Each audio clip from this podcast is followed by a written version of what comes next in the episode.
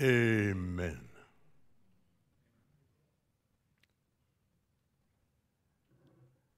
I can see you, but I don't think you can see me at this point. there we go. Good morning.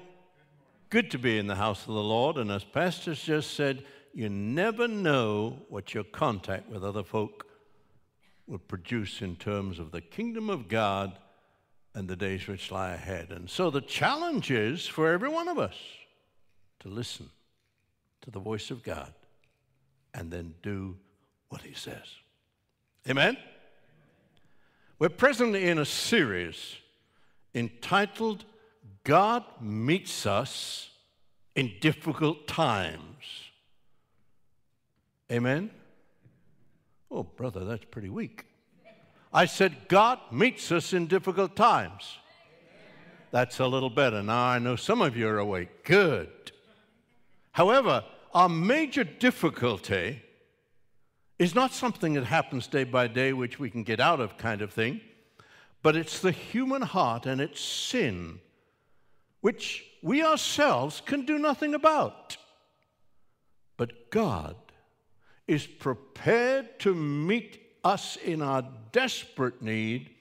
And the fact is, only God can deliver us, or anybody else for that matter, from sin. So we're going to deal this morning with two scripture passages from Exodus that deal with this. Actually, it's almost like a beginning of Exodus and an end of Exodus, but there are two passages. Both passages many of you will be familiar with. The first passage I'm going to call Divine Deliverance, and if we can have slide one, please, that will give you the passage. Listen to it carefully or read it, maybe do both. Exodus chapter 13, verse 17. Now it came about when Pharaoh had let the people go that God led them by the way of the land of the Philistines, did not lead them by the way of the land of the Philistines, even though it was near. For God said, Lest this people change their minds when they see war, and they return to Egypt. Hence, God led the people around by the way of the wilderness to the Red Sea, and the sons of Israel went into marital array from the land of Egypt. And Moses took the bones of Joseph with him, saying, I've made a solemn promise to God, and I've sworn to myself, saying, God shall take care of you as he has taken care of me, and you shall carry my bones up from hence. And they set out from Succoth and camped in Etham on the edge of the wilderness. And the Lord was going before them in a pillar of cloud by day and a pillar of fire by night to lead them on the way.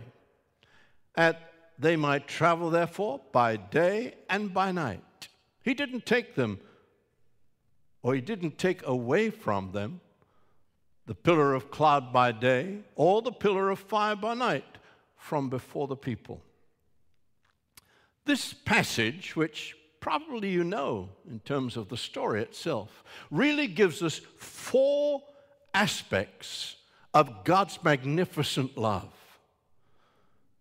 In his divine deliverance from Egypt, and you know the story of Egypt, in his grace to the people of Israel who had been in Egypt, in his deliverance of them to the destination that God had for them in mind. And then, on top of all of that, the direction which God gives. Think with me a moment this morning of that divine deliverance. I doubt if there's anyone here who's been to church for a little while, and certainly if you've been serving the Lord or knowing the Lord for a while, you can recall the story. The Bible clearly teaches us that the nation that was to become Israel were slaves in Egypt for at least 430 years. And scripture says God heard their cry. Now we need to know, scripture is very clear. They weren't crying out to God in Egypt. They were just crying out because of the burden of the taskmasters were putting on them.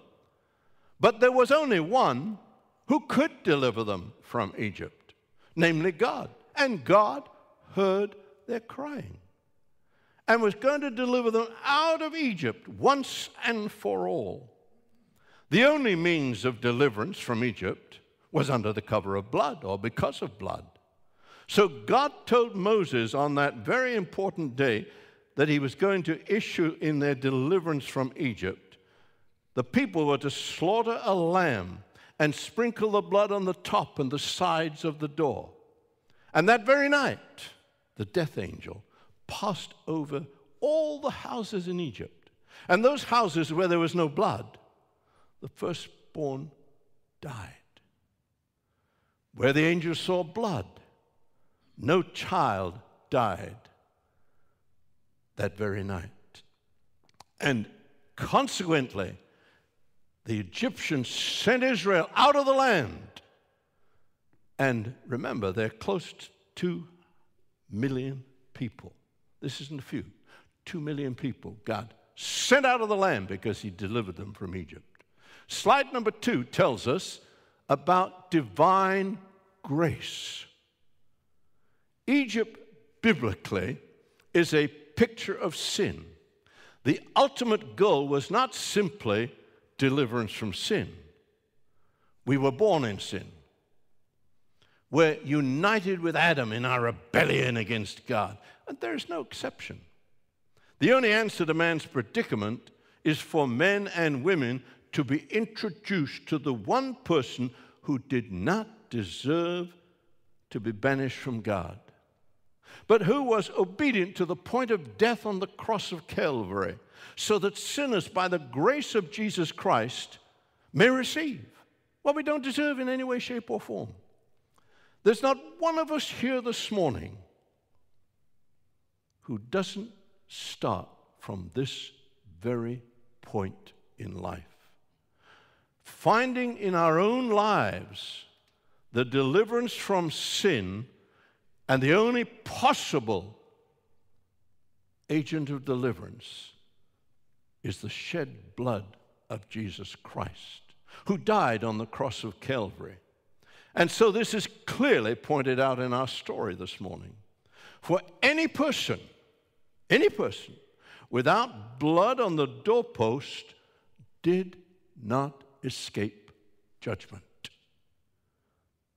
They never left the land of sin, they remained in it and were eventually destroyed. The truth could not be clearer than the scripture presents for us in the story that every one of us needs the blood of Jesus Christ who died on the cross of Calvary to cover our sin. That's the only way you or I or anyone can find deliverance from the power of sin. The old hymn writer pinned the hymn, What can wash away my sin? Nothing but the blood of Jesus. What can make me whole again? Nothing but the blood of the Jesus. Oh, precious is the flow that makes me white as snow. No other fount I know. Nothing but the blood of Jesus. For my cleansing, this I see, nothing but the blood of Jesus. For my pardon, this my plea, nothing but the blood of Jesus. Nothing can my sin erase, nothing but the blood of Jesus. Nor of works, tis all of grace, nothing but the blood of Jesus. Let me take you to the next slide, which talks about divine destination. It's all in the story. Since the Israelites had to leave Egypt immediately at the time, once they were delivered because the blood was on the top and the sides of the door, they couldn't even wait, evidently, for their bread to be fully cooked. They left with, as it were, uncooked bread. They took it with them uncooked. It was a visual reminder for them, and it is for us, that no one can play around with salvation from sin, which Jesus Christ offers us. You don't debate it. You don't put it to one side for a few years and think about it. You got to get a hold of it right away. Take it and grab it and make it yours in the name of Jesus, for only the blood of Jesus Christ for cleanses for sin. For the first time, these folk who became the Israelites left their homes in Egypt and they became a people freed from the bondage of slavery. Interesting is the fact that actually God had them headed to the promised land. It's highlighted by the fact that the Israelites somehow, at least Joseph, knew this factor. You remember Joseph? He said, When you leave Egypt, take my bones with you and bury them in the promised land. Do you remember? Joseph had been second to Pharaoh in Egypt. He'd saved the world in that sense in Egypt and Israel from the seven years of famine. Why take Joseph's bones with them? Joseph's faith was in God's promise to give Israel the land of Canaan. Now, they were just getting out of Egypt. His belief was God was going to lead you somewhere, not just out of Egypt, but to the promised land. And he demanded of his brothers that the future generation that were going to leave Egypt must take his bones. They were not to remain in Egypt, but they would go and they must be buried in the promised land, of which Israel at that point knew very little about at all. It would be many, many years before the whole nation would arrive in what is called biblically the promised land. But in this man's heart, he knew it was going to happen. He said, I believe God, and God's going to lead us, and we're going to get there to the promised land. They were on the way to Canaan, the land of promise. And so Exodus tells us in Exodus chapter 13, verse 19, and Moses took the bones of Joseph with him, for he had made the sons of Israel solemnly swear, saying, God shall surely take care of you, and you shall carry my bones from here with you. Joshua, a little later on in the story, gives us the record of the burial of these bones in a very, very, very small portion of the land that was really going to be entirely the promised land. It had already been bought by the sons of Israel. And so Joshua chapter 24 and verse 33, 32, pardon me, says, Now they buried the bones of Joseph, which the sons of Israel had brought up from Egypt to Shechem, in the piece of ground which Jacob had bought from the sons of Hamor, the father of Shechem, for a hundred pieces of money. And they became the inheritance of Joseph's son. Slide number four gives you what I've called the divine GPS. Now, I'm a little older than my boys are, obviously. and every time Mark gets in the car, my son, first thing he does is put his phone up and figure out where we're going and turn on the GPS. God initiated the GPS long, long, long ago before we even dreamed about the thing. God provided for this nation of Israel 600,000 people, a GPS to guide them to the promised land. Following their initial departure from Egypt, God directed them around the Philistine nation, who were a very warlike nation. The Israelites were not ready yet to fight. They'd just been delivered from 430 years of slavery. However, in the years that followed, they were equipped for warfare, and God led them, and the way He led them didn't exclude warfare from their experience, for only four chapters later, we are told they had to fight the Amalekites. We need to remember, though, as they left Etham at the edge of the desert and then crossed the Red Sea, and we know that story, they inhabited what really was uninhabited land. It really was a pathless desert until three days later they would encamp at Marah, the place you remember where they said, God, give us water, we don't have any water. And God miraculously gave them water. How on earth? Have you ever stopped to think of it? How on earth could anyone lead a nation of 600,000 people? You have a job leading 100 people, leave alone 600,000 people. How could even Moses keep them together as a people? Moses wasn't going to be able to do that. But God provided direction for them day and night in their journey by two pillars. God led them, the 600,000 of these Israelites, by a pillar of cloud by day and a pillar of fire by night.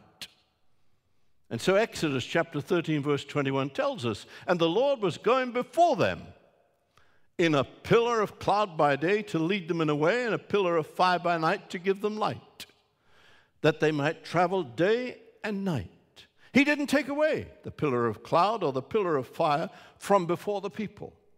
It was God's GPS to give these 600,000 people under Moses the direction in which they were to go day and night, week in, week out, month on, month out. It was God leading them by light by day and a cloud of fire by night. God was clearly directing them through territory which they'd never been in before and which they had no knowledge of. Now, note very carefully as you read the story or you recall the story this morning, God didn't just intend to take these people out of Egypt. He didn't just say, let's get out of Egypt, and then go your own way, do what you like.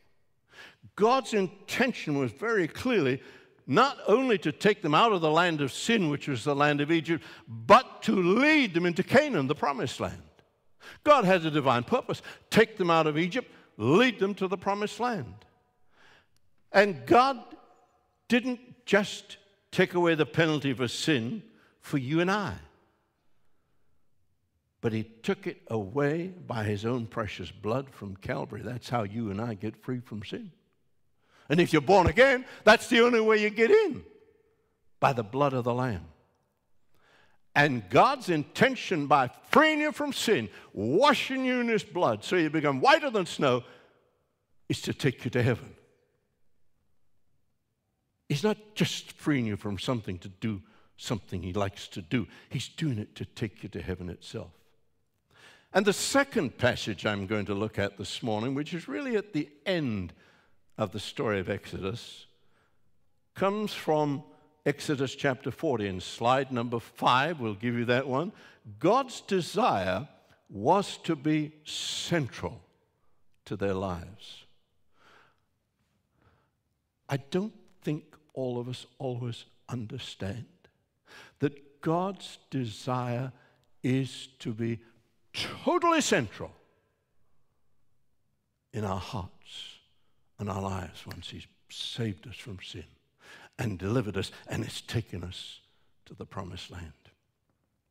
Exodus chapter 40, verse 34 and onward says, And then the cloud covered the tent of meeting. Now, this is the end of the story, right? We've taken the beginning. This is really the end of the story. The cloud covered the tent of meeting, and the glory of the Lord filled the tabernacle. And Moses was not able to enter the tent of meeting because the cloud or the glory of God had settled on it, and the glory of God filled this tabernacle. And throughout all their journeys, wherever the cloud was taken up from over a tabernacle, the sons of Israel would go out and say, okay, it's time to move. God's moving, we move with him. Wouldn't that be good if you did that? God's moving, and we move with him. I'm going to do my own thing. Oh, oh watch out. You're in trouble if you say it. God wanted them to move with him. But it was the cloud that was not taken out, taken up from them from the day they set out, it was never taken up. Throughout their journeys, Exodus tells us, the cloud of the Lord was on the tabernacle by day, and there was a fire by night, and the sight of the power of God by day on the whole house of Israel. The second passage, that passage that we just read, or the story that you know so well, teaches us a truth very clearly. It teaches us that God desires to presence Himself in the center of the nation of the people forever. Can you stop to imagine this for a minute? Here is Israel in Egypt. God delivers them out of Egypt under the cover of blood. He has a divine purpose. He's going to take them to the promised land. And the scripture teaches very clearly, as we talk about the tabernacle, that God's desire was to dwell in their midst as they moved from A to B to C to D, wherever they were going. God wanted to dwell in their midst. And the passage, chapter 40 and verses 4 to 38, takes you to the end of the story. You need to remember that God alone can cleanse you and me from sin. And God alone can lead us to the promised land, which for us is heaven itself, so you can dwell with Him forever. However, the ultimate goal for the people of Israel was to be in the promised land where God would dwell with them and for Israel in the Holy of Holies of the tabernacle. Now, you know the story of the tabernacle. I'm sure you can picture in your mind the great tabernacle that was eventually built. And at the end of the tabernacle, if this was the tabernacle kind of thing, was the place where the Holy of Holies was. Only the high priest could go in there once a year. And this was where the very presence of God dwelt. The holiness of God was in that particular place of the tabernacle. But when the tabernacle began, as you read the story, it was simply a very small tent like structure. And the power of God, the presence of God, filled that small tent like structure. And whenever the tent moved, Israel moved. Wherever the tent stopped, Israel stopped. God wanted to dwell in their midst, and direct them day by day. The very presence of God, the scripture tells us, dwelt in this very small tent like structure. And the scripture tells us that once they began settling in the land, this is many years later, Israel began settling in the land. God said, Now I want you to build me a tabernacle, a little more permanent than just this tent like structure. Initially, it had been a very small tent like structure. But the tent like structure was like God's GPS, it kept leading them. As it moved, Israel moved. As it stopped, Israel stopped. And when they get to the tabernacle, the cloud which had led them previously now assumed its place not only in the midst of the small tent like structure, which visibly reminded them of the glory of God, it began to center in the tabernacle itself. And look at Exodus chapter 40, tells the story. Chapter 40 and verse 35 Moses was not able to enter this, enter this small tent like structure in the beginning because the cloud of God, the glory of God, had settled on it. And the glory of the Lord filled the tabernacle, this tent like structure. And Exodus chapter 40, verse 34 says, And the cloud covered and dwelt in this small tent like place. And the glory of the Lord filled the tabernacle. When it moved, they moved. When it stopped, they stopped. Even Moses, the very special man of God, I believe, was not allowed to enter this small tent when it began.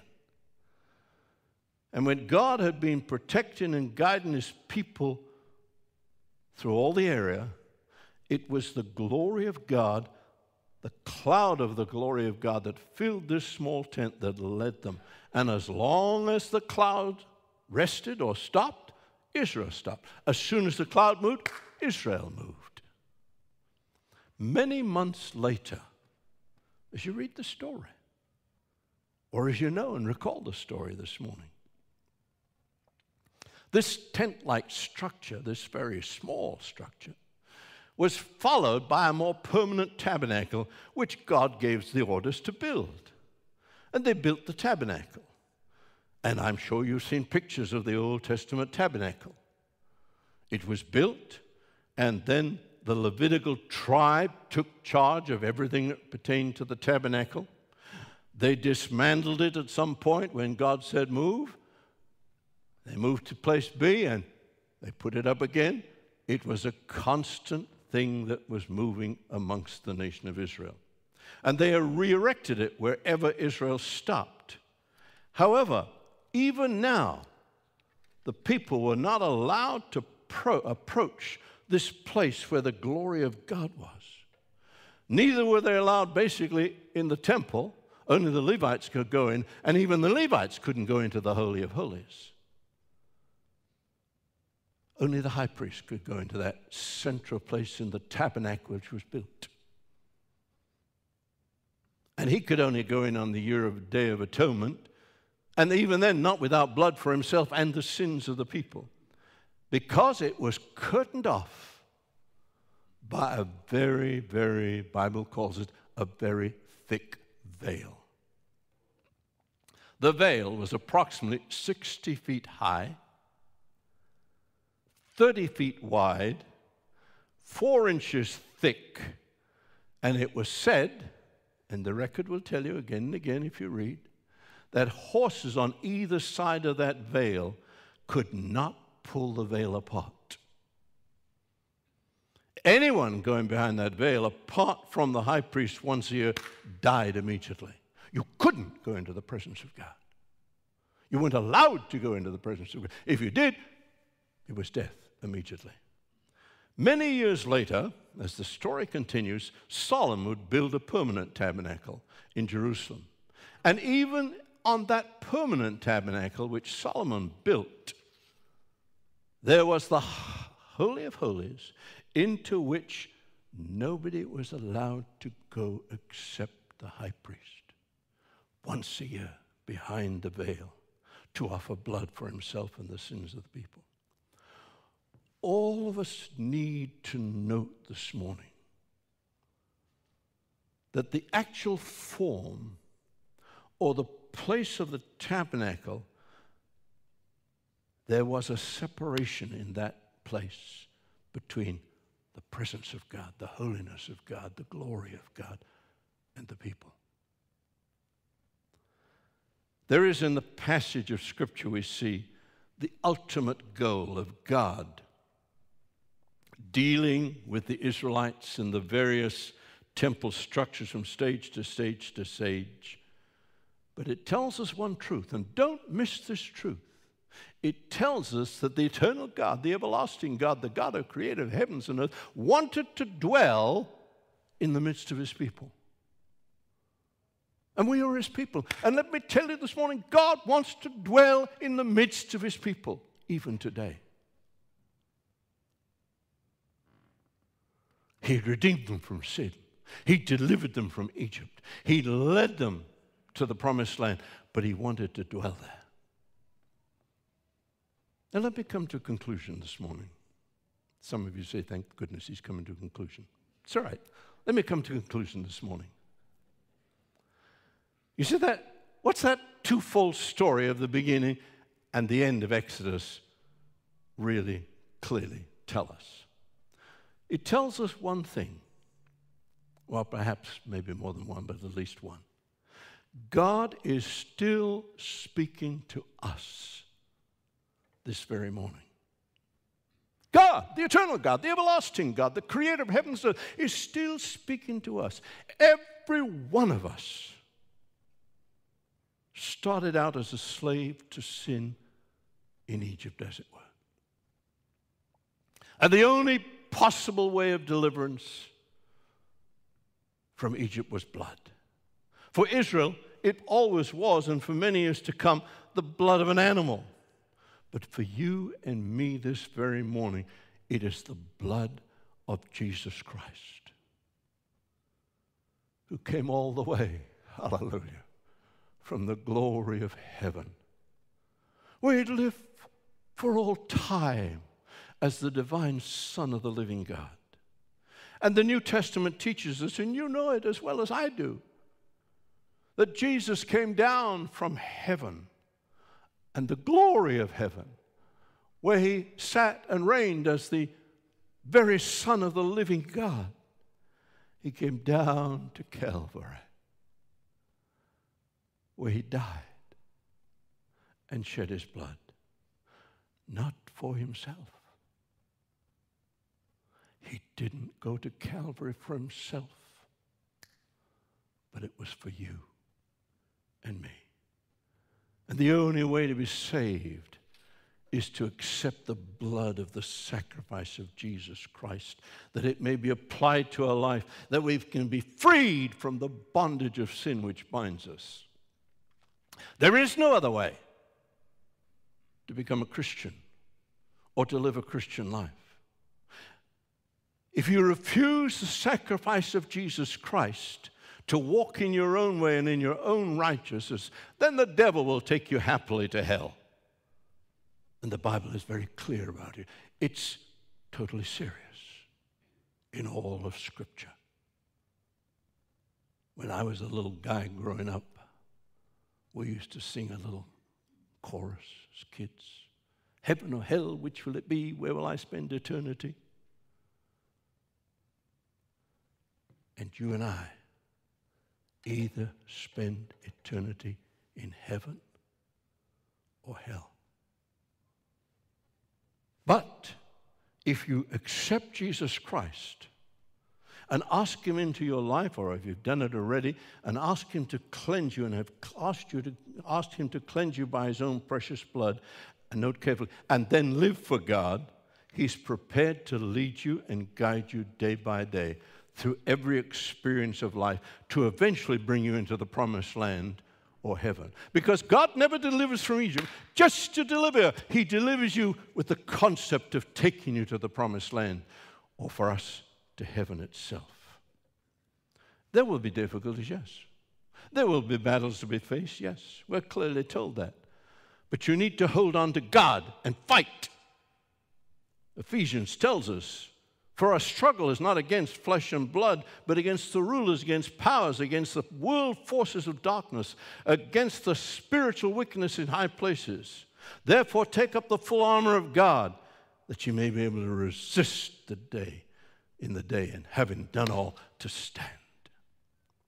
Peter says in 1 Peter chapter 5, verse 8, be of a sober spirit, be on the alert. Your adversary, the devil, is like a roaring lion, seeking who may devour. There's not one moment you or I, as a child of God, if you're born again of the living God, can sit back and take it easy. You've got to be on the outlook. You've got to live for God. The New Testament teaches us very clearly that when Jesus died on the cross and shed his own blood, that very blood can bring you forgiveness of sin and deliver from the land of Egypt and sin. But God made something very special and teaches us something very special and unique, and He makes it totally clear. And slide number six tells us this thing.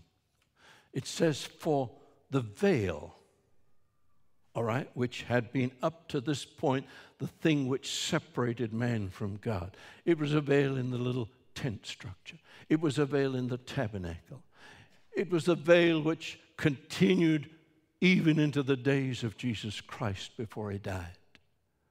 It separated everyone from the glory of God, from the presence of God, from the blessing of God.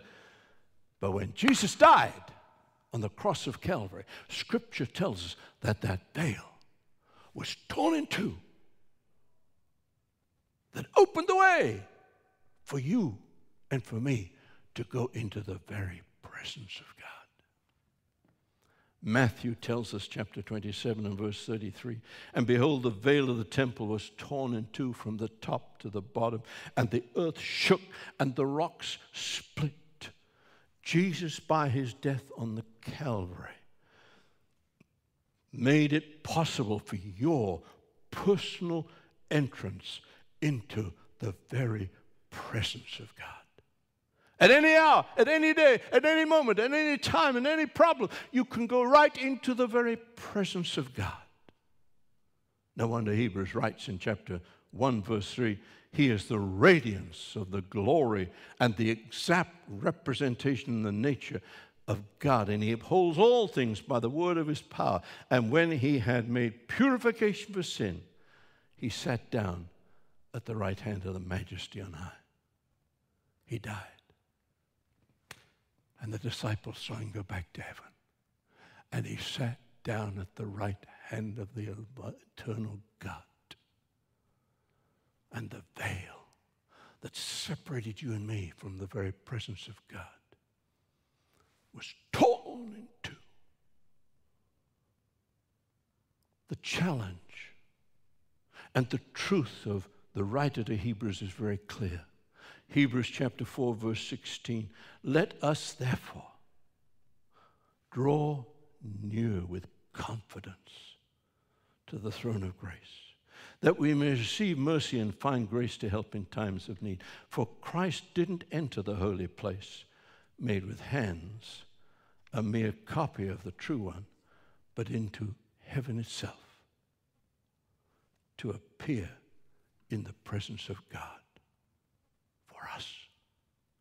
Folks, when Jesus died and that veil was rent and Jesus went back to glory, he opened the way for you and for me to go into the very presence of God. It doesn't matter whether it's Monday or Tuesday or Wednesday or whatever day. It doesn't matter what trouble you're in. It doesn't matter what pit you're in, if you like you can go into the very presence of God. Oh, remember First Thessalonians, as Paul writes in chapter 5 and 23. Now may the God of peace himself sanctify you entirely, that your spirit and your soul and body may be preserved complete without blame at the coming of our Lord Jesus Christ. For faithful is he who calls you, and he will do it. Will you remember with me again for a moment this morning that every one of us started in Egypt, in the land of sin? There was no hope personally of finding our way out of Egypt. There was no possibility of finding any way in which I could find myself cleansing for my sin. Only Hallelujah. Only the blood of Jesus Christ is able to cleanse from sin. And once you have been saved and you accept what Jesus did and what he's already done, then you can go at any hour, at any moment, at any day, in any problem, into the very presence of God. Let it sink in you can go into the very presence of God. And the fact is, the very morning, this very morning, this Sunday morning, Jesus is living in heaven. He's up there in heaven by the side of his Father, the seat of glory. And do you know what he's doing? He's interceding for you and for you and for you and for me. He's there in glory interceding for us. And finally, one day he's going to return to take those who've already died in Christ who are still alive, are waiting for him to go into glory itself. But, friend, please, please, please, remember if you refuse to accept what Jesus Christ has done when he comes back for the church in what is called scripturally the second coming. It'll be too late then to change your mind. And the devil will happily take you into hell forever and ever and ever. And that's solid biblical truth. You may not like it. You may say the preacher shouldn't say, the Bible says it. And it's true. You and I need Jesus. And if there's anybody here today, anybody in the sound of my voice, anybody in Haida Gwaii that needs Jesus, let me ask you, do you know him? Have you found him? If not, why not do it this morning? And say, Jesus, come into my heart and life. Take me from Egypt. Lead me to the promised land. Let me learn that the veil is gone and I can go into the very presence of Jesus. Because that's his invitation to you. Let's pray. Bow with me for a moment in prayer. Now may the Savior, who has abolished death, come to you and in your life and even in your sorrows, stay by your side in the darkness, carry you through all your distresses, and give you joy in that eternal morning. Amen. Folks, we all started out in Egypt, and there was only one deliverance. And God takes us to the promised land and he rent the veil so that you can go into the presence of eternal God. Why not avail yourself of the multiplicity of the things the eternal God has done for you me? May God go with you today, and may the Word of God stay, stick, remain in your own heart and life. So that regardless of what happens this week, you can rejoice because He's on the right hand of God interceding for you. And folks, you can go into the very presence of the living God. Lord, bless your people. Be with them, surround them with your love, cover them with your presence. I ask it in Jesus' name. And everyone said, Amen. God bless you, go with you, be with you, day by day, and every moment of every day. Amen.